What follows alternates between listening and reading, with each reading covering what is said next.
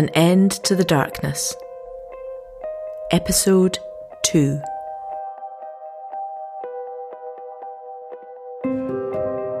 The earth, from which food comes, is transformed below as by fire. Lapis lazuli comes from its rocks, and its dust contains nuggets of gold.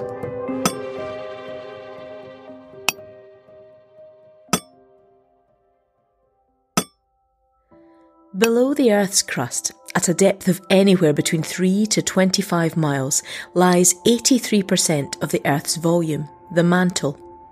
The mantle is a hot, molten mass of high pressured fluid rock.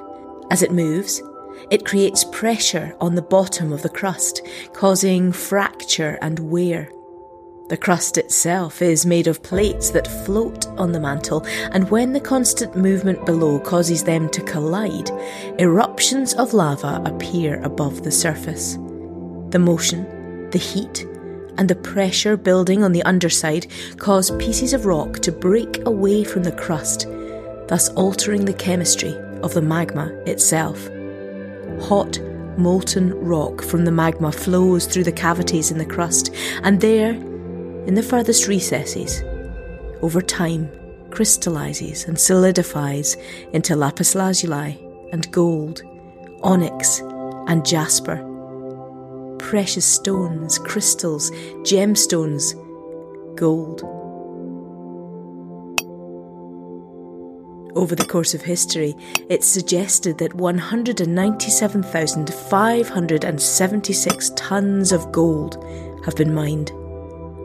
Gold is virtually indestructible. All the gold that has ever been mined over all of history would amount to a cube of purest gold, measuring around 21 metres on each side.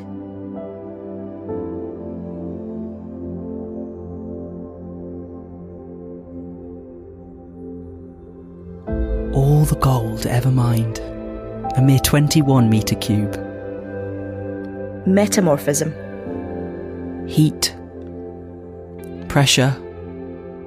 Fracture. Wear? Forming in the furthest recesses. Metamorphosis. Heat. Pressure. Fracture. Wear? But what does this tell us about Job?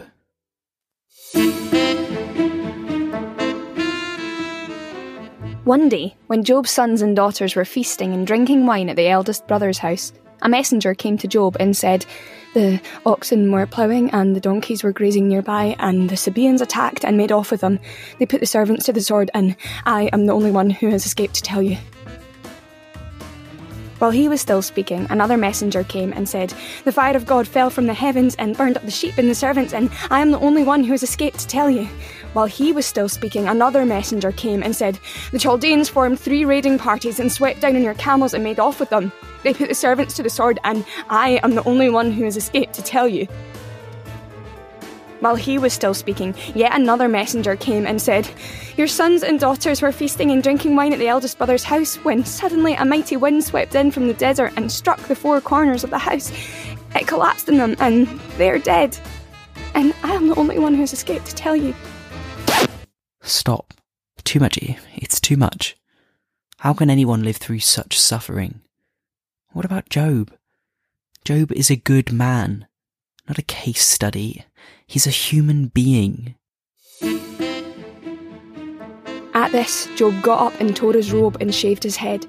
Then he fell to the ground in worship and said, Naked I came from my mother's womb, and naked I shall depart.